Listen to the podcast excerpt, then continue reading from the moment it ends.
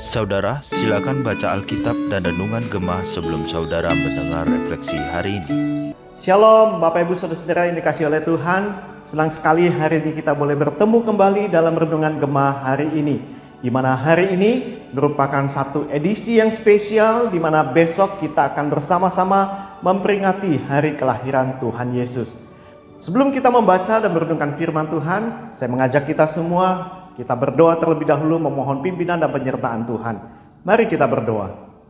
Bapa dalam surga kami sungguh sangat bersyukur kepadamu jikalau Tuhan telah memimpin dan menyertai kami sampai dengan hari ini di mana sebentar lagi kami akan merayakan Natal.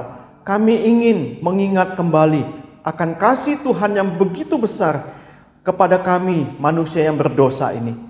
Terima kasih Tuhan untuk kasih setiamu yang Engkau tunjukkan melalui kelahiran Yesus Kristus buat kami. Dan pada hari ini kami diberikan kesempatan untuk merenungkan kembali akan firman-Mu. Tuhan sendiri yang menolong kami, Tuhan yang menopang kami. Sehingga kami boleh mengerti akan setiap pemberitaan firman Tuhan ini. Di dalam nama Tuhan Yesus kami berdoa, kami mengucap syukur. Amin. Bapak Ibu Saudara-saudara yang dikasih oleh Tuhan, hari ini kita akan bersama-sama merenungkan satu tema menjelang kelahiran Tuhan Yesus Kristus. Di mana kita akan merenungkan di dalam bagian Matius pasal yang pertama, ayat yang ke-18 sampai 25. Demikian firman Tuhan. Kelahiran Yesus Kristus adalah sebagai berikut. Pada waktu Maria ibunya bertunangan dengan Yusuf, ternyata ia mengandung dari Roh Kudus sebelum mereka hidup sebagai suami istri. Karena Yusuf suaminya seorang yang tulus hati dan tidak mau mencemarkan nama istrinya di muka umum, ia bermaksud menceraikannya dengan diam-diam. Tetapi ketika ia mempertimbangkan maksud itu, malaikat Tuhan nampak kepadanya dalam mimpi dan berkata, "Yusuf, anak Daud, janganlah engkau takut mengambil Maria sebagai istrimu, sebab anak yang di dalam kandungannya adalah dari Roh Kudus. Ia akan melahirkan anak laki-laki." Dan engkau akan menamakan dia Yesus. Karena dialah yang akan menyelamatkan umatnya dari dosa mereka. Hal itu terjadi supaya genaplah yang difirmankan Tuhan oleh Nabi. Sesungguhnya anak darah itu akan mengandung dan melahirkan seorang anak laki-laki. Dan mereka akan menamakan dia Immanuel yang berarti Allah menyertai kita. Sesudah bangun dari tidurnya, Yusuf berbuat seperti yang diperintahkan malaikat Tuhan itu kepadanya. Ia mengambil Maria sebagai istrinya, tetapi tidak bersetubuh dengan dia sampai ia melahirkan anaknya laki-laki, dan Yusuf menamakan dia Yesus. Bapak Ibu Saudara-saudara yang dikasih oleh Tuhan, tanpa terasa besok kita akan merayakan Natal. Kita akan memperingati hari kelahiran Tuhan Yesus. Perayaan Natal merupakan perayaan yang sangat spesial bagi kita di mana Tuhan Yesus Kristus datang lahir ke dalam dunia menjadi manusia seperti kita. Namun bagi sebagian orang yang belum kenal kepada Kristus, mereka menganggap bahwa peristiwa kelahiran Tuhan Yesus merupakan satu peristiwa yang biasa. Satu peristiwa di mana Tuhan Yesus lahir secara alamiah dan normal seperti manusia pada umumnya. Tetapi bagi kita, peristiwa kelahiran Tuhan Yesus merupakan satu peristiwa yang agung, yang mulia, yang suci, yang merupakan karya Allah, cara Allah untuk menyatakan kepada kita manusia yang berdosa bahwa kelahiran Tuhan Yesus Kristus adalah satu peristiwa kelahiran yang tidak biasa, satu peristiwa kelahiran yang berbeda dengan manusia pada umumnya. Oleh sebab itu, ketika kita merenungkan hari Natal, setidaknya ada dua hal yang bisa kita cermati mengenai kelahiran Tuhan Yesus menjadi manusia yang memang berbeda dengan kelahiran manusia pada umumnya. Nah, yang pertama adalah peristiwa kelahiran Tuhan Yesus mengungkapkan kepada kita bahwa Allah Sang Pencipta, Allah yang Maha Kuasa itu adalah Allah yang setia pada janjinya. Di mana dia menggenapi janjinya ada Mesias yang akan datang menjadi manusia. Allah sungguh menjadi manusia Hal ini bukan seolah-olah Allah itu berwujud seperti manusia. Hal ini tepat seperti apa yang dikatakan oleh Injil Yohanes pasal yang pertama ayat yang ke-14 yang mengatakan bahwa firman itu menjadi manusia, menjadi daging dan diam di antara kita. Maka bacaan kita pada hari ini menunjukkan kepada kita bahwa Allah menjadi manusia saat Yesus Kristus dilahirkan dari anak darah Maria. Yesus Kristus lahir ke dalam dunia bukan melalui proses alamiah yang melibatkan hubungan suami istri, yang melibatkan hubungan Yusuf dan Maria bersetubuh, bukan, melainkan melalui karya Roh Kudus yang turun atas Maria dan kuasa Allah yang maha tinggi itu menaungi Maria sehingga Maria yang masih perawan itu mengandung bayi Yesus Kristus. Nah, Alkitab mengungkapkan kepada kita bahwa semua manusia itu telah berbuat dosa dan telah kehilangan kemuliaan Allah. Di dalam Roma pasal 3 ayat yang ke-23 hal ini mengatakan kepada kita. Dosa membuat kita setiap manusia yang dilahirkan dari perkawinan atau hubungan badan pria dan wanita itu tercemar oleh dosa.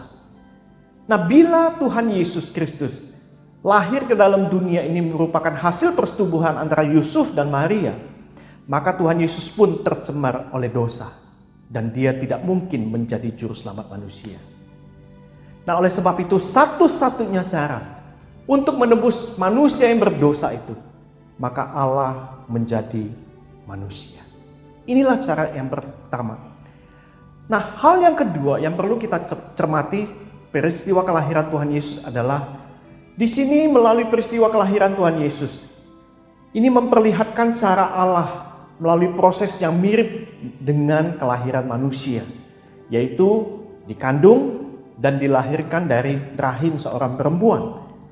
Nah, Allah kita adalah Allah yang maha kuasa, sehingga Dia bisa memakai cara yang dia kehendaki.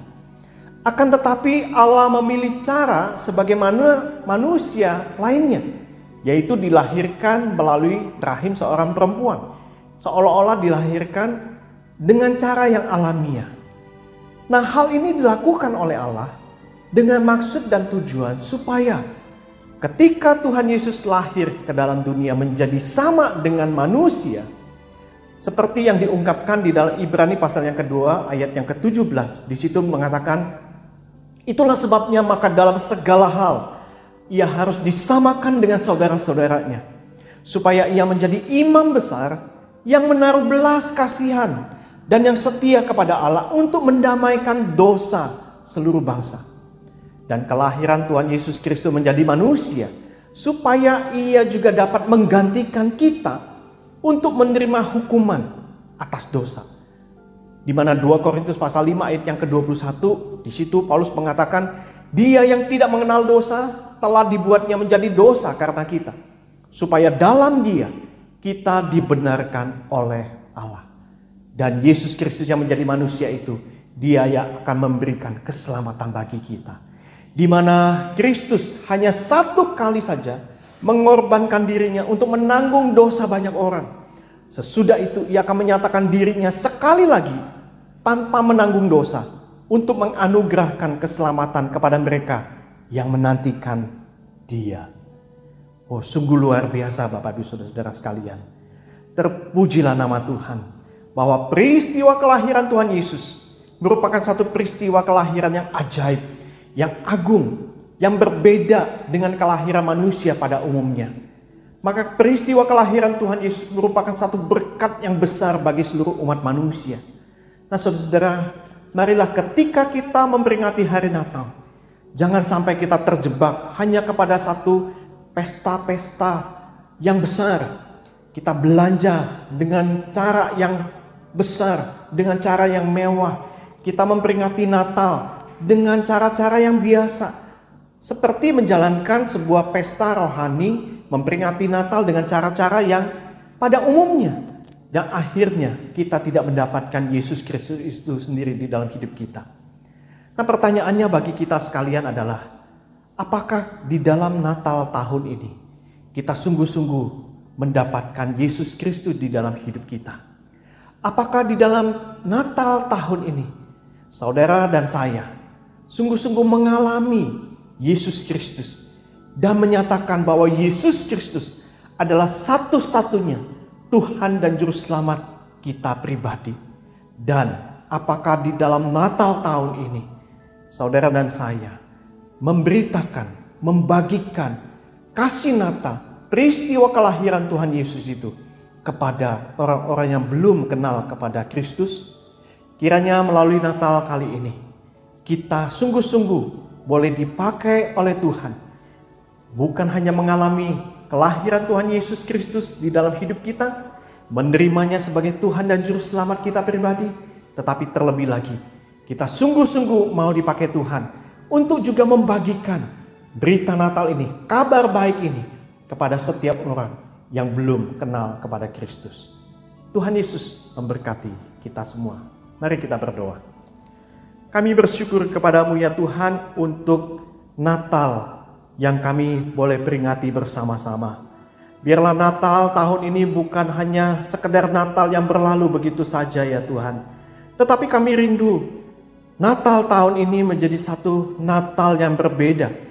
Di mana kami boleh mengalami Kristus itu sendiri di dalam hidup kami. Kristus yang lahir di dalam hati kami Kristus yang menjadi Tuhan dan Juru Selamat di dalam hidup kami. Dan Kristus yang juga memakai hidup kami untuk memberitakan, membagikan kabar baik ini kepada setiap orang yang belum kenal kepada Kristus.